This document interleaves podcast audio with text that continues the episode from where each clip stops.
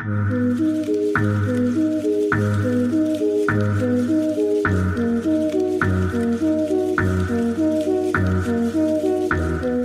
σας. Είμαι η Λουίζα Αρκουμανέα και είμαι κριτικός θεάτρου.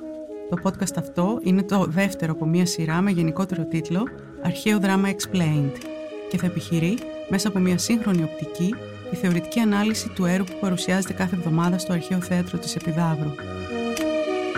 Σήμερα θα μιλήσουμε για τους Πέρσες του Εσχύλου.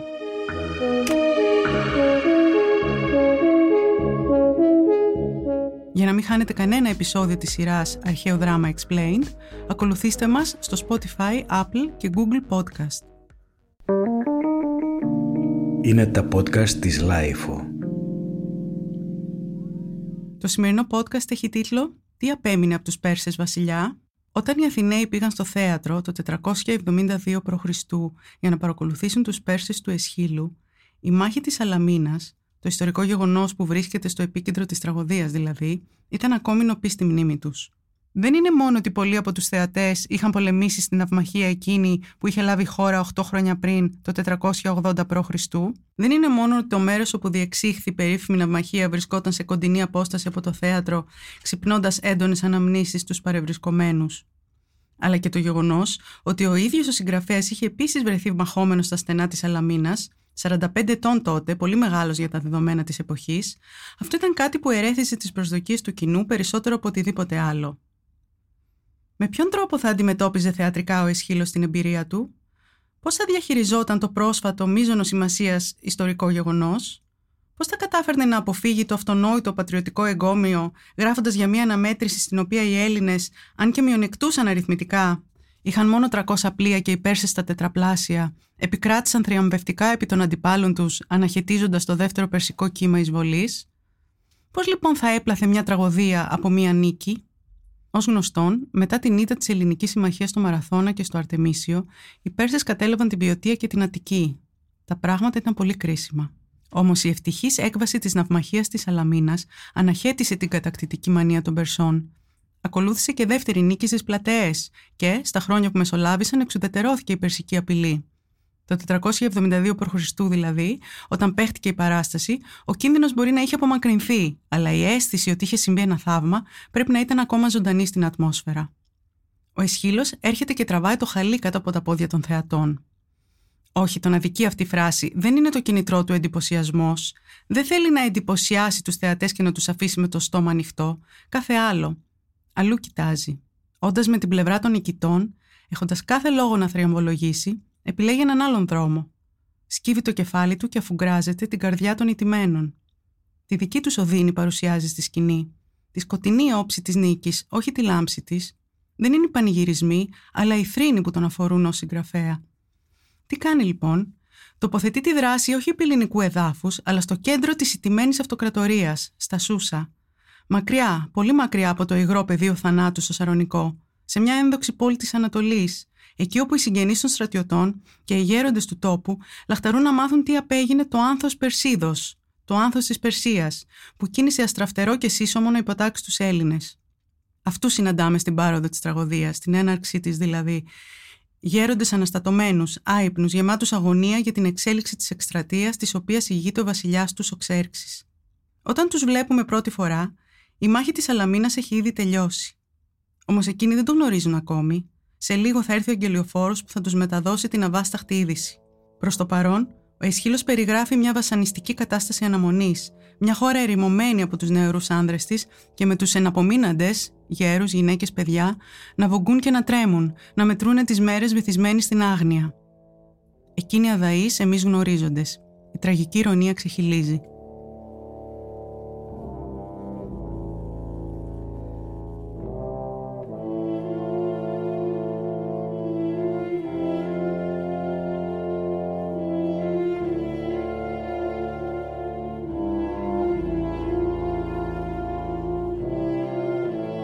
Η άφηξη του Άγγελου θα επιβεβαιώσει τους χειρότερους φόβους τους και θα εξηγήσει το δυσίων όνειρο της Βασίλισσας Άτοσας, που βγήκε από το παλάτι της και στέκεται τώρα και αυτή μαζί με τους γέροντες, ακούγοντας τα νέα του πολέμου.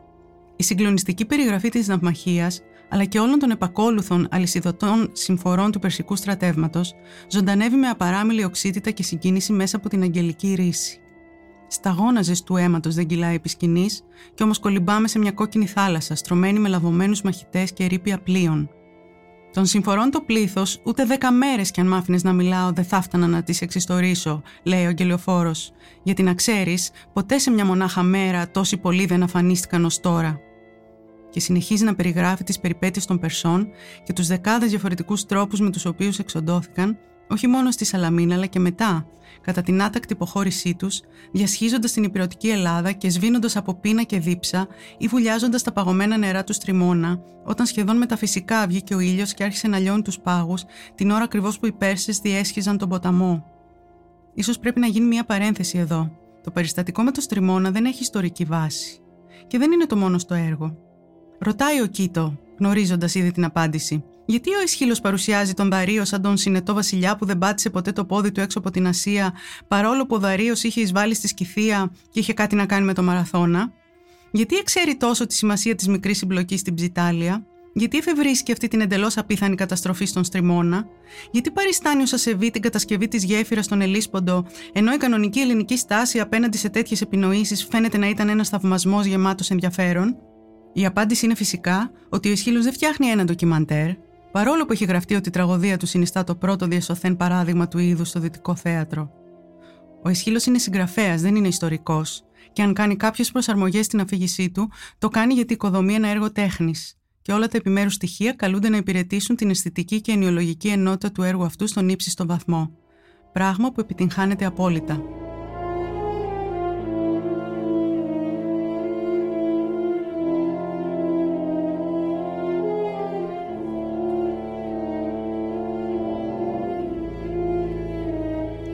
Επιστρέφουμε στο κείμενο λοιπόν. Τι είναι αυτό που εξασφάλισε την νίκη στους Έλληνες σύμφωνα με τον Ισχύλο; Πρώτα η Ανδρεία και η πειθαρχία τους, υποβοηθούμενες φυσικά από το τέχνασμα του Θεμιστοκλή, που παρέσυρε τον Ξέρξη να επιτεθεί στα στενά, εκεί όπου η αριθμητική υπεροχή των Περσών ήταν όχι μόνο περιττή, αλλά και προβληματική. Δεύτερον, η υπερβολική αυτοπεποίθηση που θόλωσε την κρίση του βασιλιά Ξέρξη.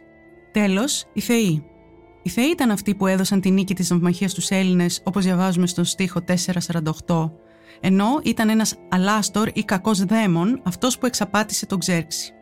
Τι ήταν αυτός ο δαίμον; Θα πρέπει να περιμένουμε να δούμε.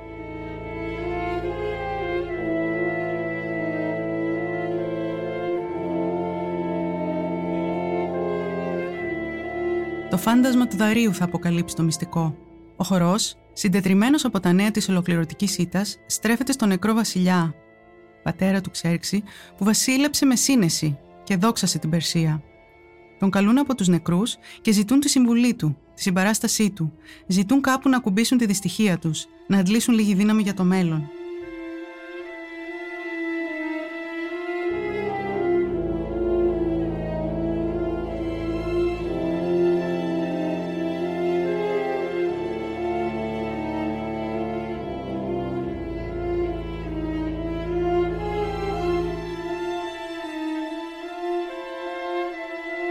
Ω εδώ, ελάχιστα έχουμε ακούσει για το χαρακτήρα του Ξέρξη. Μας έχουν πει ότι είναι απόγονος της χρυσής περσικής γενιάς, άρχον Θούριο, άνδρας ισόθεος, φως. Τώρα όμως θα μάθουμε κάτι εντελώς διαφορετικό. Ο πατέρας του, ο Δαρίο, δεν θα μα τα λόγια του.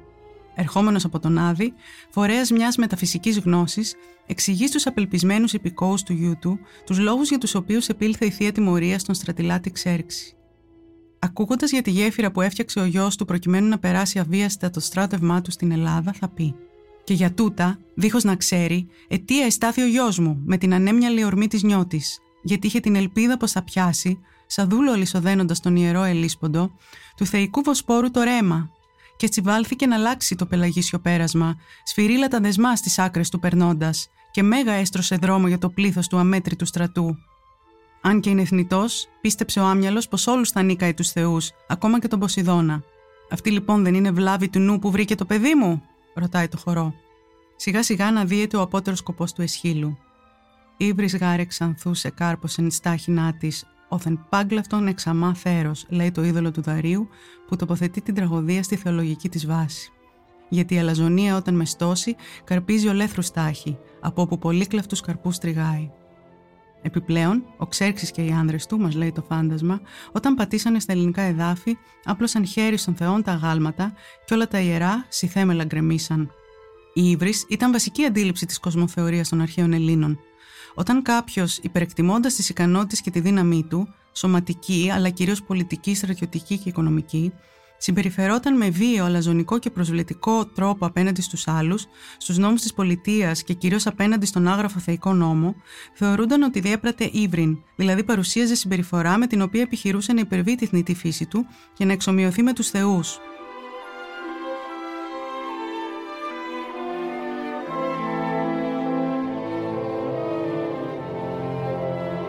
Στην περίπτωση του Ξέρξη διαπράττονται πολλές ύβρις μαζί, μια επεκτατική μανία που όχι μόνο δεν λαμβάνει υπόψη της τα αντικειμενικά όρια ή εμπόδια, γεωγραφικής, κλιματικής ή άλλης φύσεως, αλλά και βεβηλώνει στο διάβα της τα ιερά των Θεών, πυροδοτούμενη έτσι όπως είναι από μια ναρκιστική ισχυρογνωμοσύνη που προκαλεί ψευδεστήσεις μεγαλείου και παντοδυναμίας.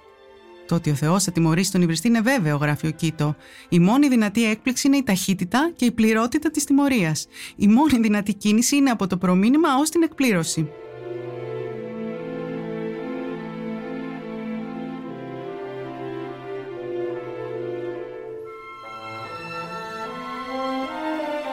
Αν έχουμε συνηθίσει να αντιλαμβανόμαστε την τραγωδία ως ένα πεδίο σύγκρουσης και τραγικών διλημάτων, εδώ δεν θα βρούμε κάτι τέτοιο. Ο Ξέρξης έχει ήδη πάρει τις αποφάσεις του και έχει ήδη διαπράξει τα σφάλματά του. Δεν υπάρχουν διλήμματα, αλλά ούτε και πλοκή με την κλασική έννοια. Όλα τα μεγάλα γεγονότα έχουν συμβεί πρωτού αρχίσει το έργο. Βρισκόμαστε δηλαδή πρωτετελεσμένου. Το αδυσόπιτο χέρι της μοίρας έχει ήδη συντρίψει τον υβριστή. Ο ισόθεος άνδρας, γέννημα χρυσής γενιάς, βρίσκεται τώρα στο δρόμο της επιστροφής. Όσο τον περιμένουμε, το μέγεθος της τραγωδίας ξεδιπλώνεται αριστοτεχνικά μπροστά μας. Η εμφάνισή του, γυμνού προπομπών, θα σταθεί υπέρτατη οπτική επιβεβαίωση των τρομερών δεινών που τσάκισαν τη χώρα. Ο βασιλιάς φτάνει και είναι γυμνός. Ή μάλλον όχι ακριβώς γυμνός, αλλά ρακένδυτος. Ιω, ιω, με πόση μανία χτύπησε ο δαίμονας στη γενιά των Περσών, λέει. Αχ, δόλιος, συμφορά που έχω πάθει, τα γόνατά μου λυθήκαν καθώς αντικρίζω τους γερόντους αυτούς. Να γινόταν οδεία, μαζί με τους άντρες που χαθήκαν και μένα του θανάτου να σκέπαζε η μοίρα. Η πτώση είναι σαρωτική, η αποδόμηση απόλυτη. Έχοντας σχηματίσει μια στραφτερή, επιβλητική εικόνα στο μυαλό μας, ευνηδιαζόμαστε σημαντικά βλέποντας τώρα μπροστά μας έναν απελπισμένο κουρελί. Όλη η εξαιρετική δραματουργία του Εσχύλου οδηγεί σε αυτό το σπαρακτικό αναποδογύρισμα. Το σώμα, η όψη του, τα βογκητά του είναι οι πιο εύγλωτοι θεατρικοί δείκτες της συρρήκνωσής του. Από ίνδαλμα και σύμβολο εκμάδας σε αξιολύπητο και μαραμένο άρχοντα χωρίς καμία λάμψη. Ζητάει από το χορό να αρχίσει τα μυρολόγια. Οι γέροντες όμως, προτού πιάσουν να θρηνολογούν, στρέφονται το βασιλιά και τον ρωτούν. Πού δε φίλων άλλος όχλος, Πού είναι οι άλλοι τόσοι και τόσοι φίλοι σου, ενώντα φυσικά τους ξεκουστού στρατηγούς αλλά και τους απλούς στρατιώτες που τον συνόδευσαν στη φιλόδοξη εκστρατεία του εναντίον της Ελλάδας. Πού είναι οι άλλοι τόσοι και τόσοι φίλοι σου, οι γέροντες ρωτούν, ενώ γνωρίζουν ήδη πολύ καλά ότι οι άλλοι είναι νεκροί. Το γνωρίζουν επειδή λίγη ώρα πριν τους το είπε ο Αγγελιοφόρος. Τους το περιέγραψε τόσο διεξοδικά, τόσο ανατριχιαστικά, ώστε σίγουρα το θυμούνται όσο και αν τους έχουν πάρει τα χρόνια. Τους είπε για όλους αυτούς τους γενναίους πολεμιστές που γκρεμίστηκαν από τα πλοία στα στενά της Αλαμίνας και είτε πνίγηκαν σε μια θάλασσα δεινών, είτε σκοτώθηκαν στα βράχια, είτε τους αποτέλειωσαν οι Έλληνες χτυπώντας τους με σπασμένα κουπιά, πέτρες και συντρίμια. Πέρσες πανέμορφοι και άφοβοι στη μάχη, που τώρα τους τρώνε τα πουλιά και τα καβούρια του αργοσαρονικού. Οι γέροντες του χορού επιμένουν. Έναν έναν απαριθμούν τους ικανούς άνδρες της αυτοκρατορίας, το άνθος της Περσίας που ξεριζώθηκε πριν την ώρα του. Και δεν είναι ούτε η πρώτη ούτε η δεύτερη, αλλά η τρίτη φορά που ακούμε τα ονόματά τους. Δεν είναι ούτε η πρώτη ούτε η δεύτερη, αλλά η τρίτη φορά που ακούμε για τον Σουσισκάνη, τον Λίλεο, τον Αρτεμβάρη, τον Αρσάμι και τους ισότιμούς τους. Στην Πάροδο, τα ονόματα αυτά συνέθεσαν τον υπερήφανο κατάλογο των ζωντανών. Στην Αγγελική Ρίση, τον αιματοβαμμένο κατάλογο των νεκρών. Τώρα, στην τρίτη επανάληψη, τα ίδια ονόματα γίνονται οχήματας σπαρακτική επίπληξης προς τον υπεύθυνο του αφανισμού τους. Ο κομμός του τέλους είναι η συνειδητοποίηση της έκτασης του ολέθρου που επέφερε ο Αλαζόν βασιλιάς στον τόπο του. Είναι ο άγριος τρίνο ενός λαού που πενθεί για τη διαλυμένη ψευδέστηση υπεροχής και μεγαλείου του. Είναι η κραυγή για τη χαμένη νιώτη του. και είναι η επίμονη συλλογική προσπάθεια διαχείρισης αυτού του τραύματος που προσδίδει στην τραγωδία του Εσχύλου την αστήρευτη δύναμή της. «Τι απέμεινε από τους Πέρσες, βασιλιά» ρωτάνε. «Βλέπεις αυτό το απομεινάρι της στολής μου» τους απαντά. «Ναι, το βλέπω» λένε αυτοί. «Και τη Σαϊτοθήκη» και τούτη λες μονάχα εσώθη; «Να, μια φαρέτρα για τα βέλη» τους τη δείχνει. «Τι λίγα μέσα από τα πολλά» απαντούν.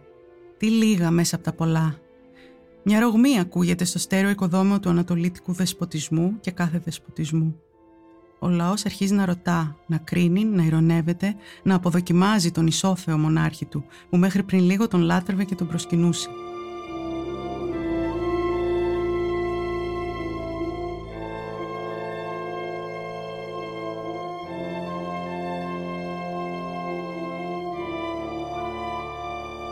Το συλλογικό τραύμα είναι ένα κατακλυσμιαίο γεγονός που θρηματίζει τον κοινωνικό ιστό. Πέρα από την απώλεια των ανθρώπινων ζώων, το συλλογικό τραύμα επιφέρει παράλληλα και μια κρίση στο νόημα, που αναγκάζει το κοινωνικό σύνολο να επαναπροσδιορίσει την ταυτότητά του και να αναζητήσει νέους τρόπους δημιουργίας νοήματος. Αγαλίαση και θρήνος, νίκη και ήττα συνδιαλέγονται διαρκώς στους Πέρσες.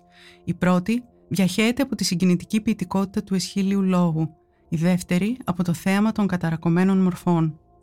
Συνδυάζοντας το ιστορικό υλικό με την τραγική φόρμα, την περσική οπτική γωνία με την ελληνική και τη μνήμη με τη μυθοπλασία, ο Ισχύλος αποφεύγει τους εύκολους διχαστικούς διεισμούς. Πουθενά στην τραγωδία δεν υπάρχει προπαγανδιστικός τόνος, δεν αναφέρεται ούτε καν ένα όνομα Έλληνα πολεμιστή. Μα ακόμα πιο σημαντικό, καταρρύπτεται το δίπολο Έλλην βάρβαρος, Παρόλο που η διαφορά των δύο πολιτισμών υπονοείται διαρκώς μέσα από επιφανή ζεύγη αντιθέσεων όπως δεσποτισμός, δημοκρατία, υποταγή, ανεξαρτησία, ξηρά θάλασσα, μεγάλος στόλος, μικρός στόλος και ούτω καθεξής. Έτσι, το άλλο γίνεται οικείο. Μαζί με τους γέροντες θρυνούμε κι εμείς. Η οικογένεια των Περσών γίνεται δική μας.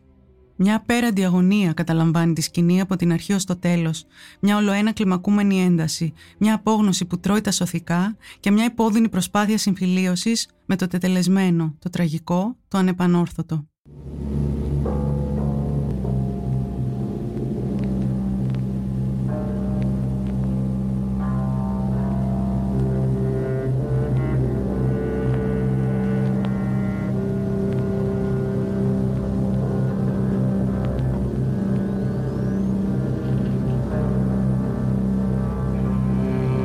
Πρωτού ολοκληρώσω, θα ήθελα να αφιερώσω λίγο χρόνο για να αναφερθώ στους Πέρσες του Κάρολου Κούν και ειδικότερα στη μουσική του Γιάννη Χρήστου.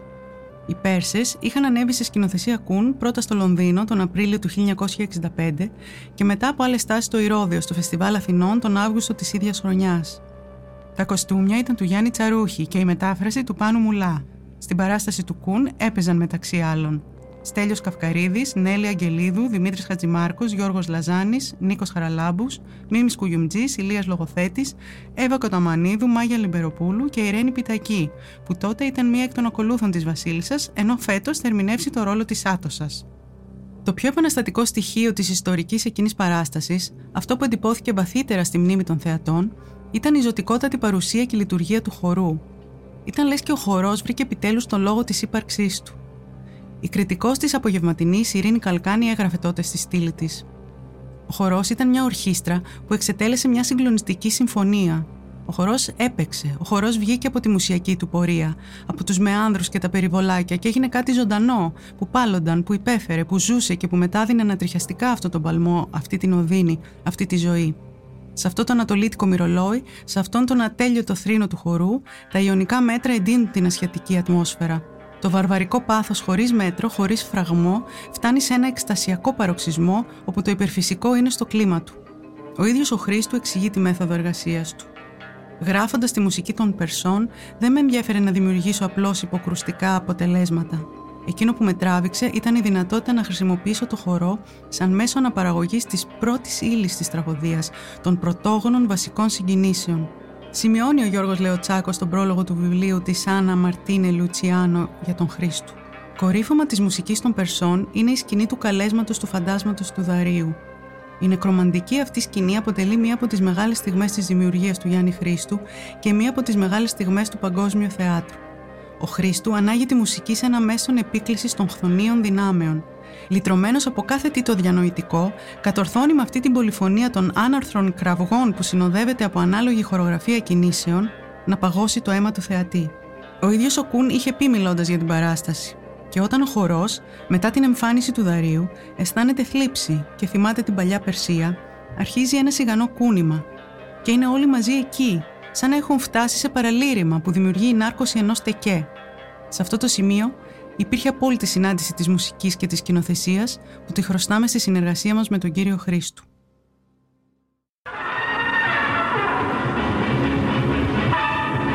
Ο Γιάννης Χρήστου στο στούντιο ηχοληψίας. Παρόν και ο Κάρολος Κούν. Αυτό το μισοδιαλυμένο φιλμάκι που τράβηξε ο Μίμης Κουγιουμτζής είναι ίσως η μόνη ζωντανή καταγραφή του συνθέτη στην Ελλάδα.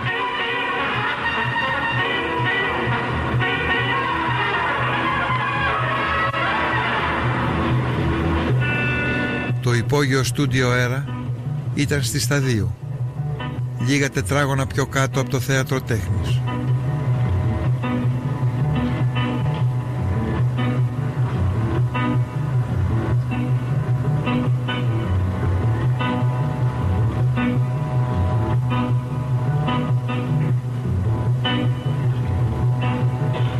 Ο Κουν παρακολουθεί από μια γωνιά καπνίζοντας συνεχώς.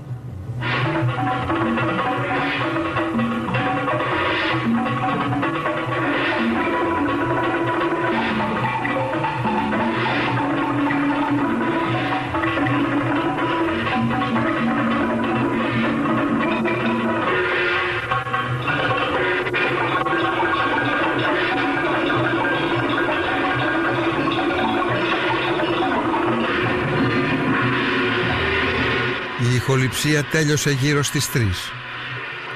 Όλοι θα συναντηθούν στο εστιατόριο κεντρικών, που είναι απέναντι από το στούντιο. Εκεί για χρόνια έτρωγε ο δάσκαλος με τους συνεργάτες του. Με τον Χρήστο δούλεψα αφάνταστα δημιουργικά. Δεν είναι δική μου δουλειά η πέση. Όσο είναι δική μου είναι και δική του. Γιατί αλλοερεθιζόμασταν με τα πράγματα. Δούλευε εκείνος πάνω στον ήχο και έκανε μια ανορχήστρωση του λόγου. Πολύτιμη. Δεν ξέρω πώς θα την ξανακάνω ποτέ. Γιατί χαρακτηριστικά η μάνα του την ημέρα που πέθανε μου είπε και τώρα εσύ τι θα κάνεις;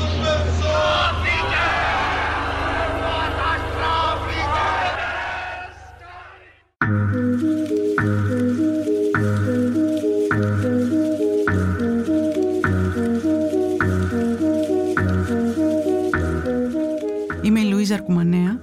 σας ευχαριστώ που με ακούσατε. Για να μην χάνετε κανένα επεισόδιο της σειράς Αρχαίο Δράμα Explained, ακολουθήστε μας στο Spotify, Apple και Google Podcast.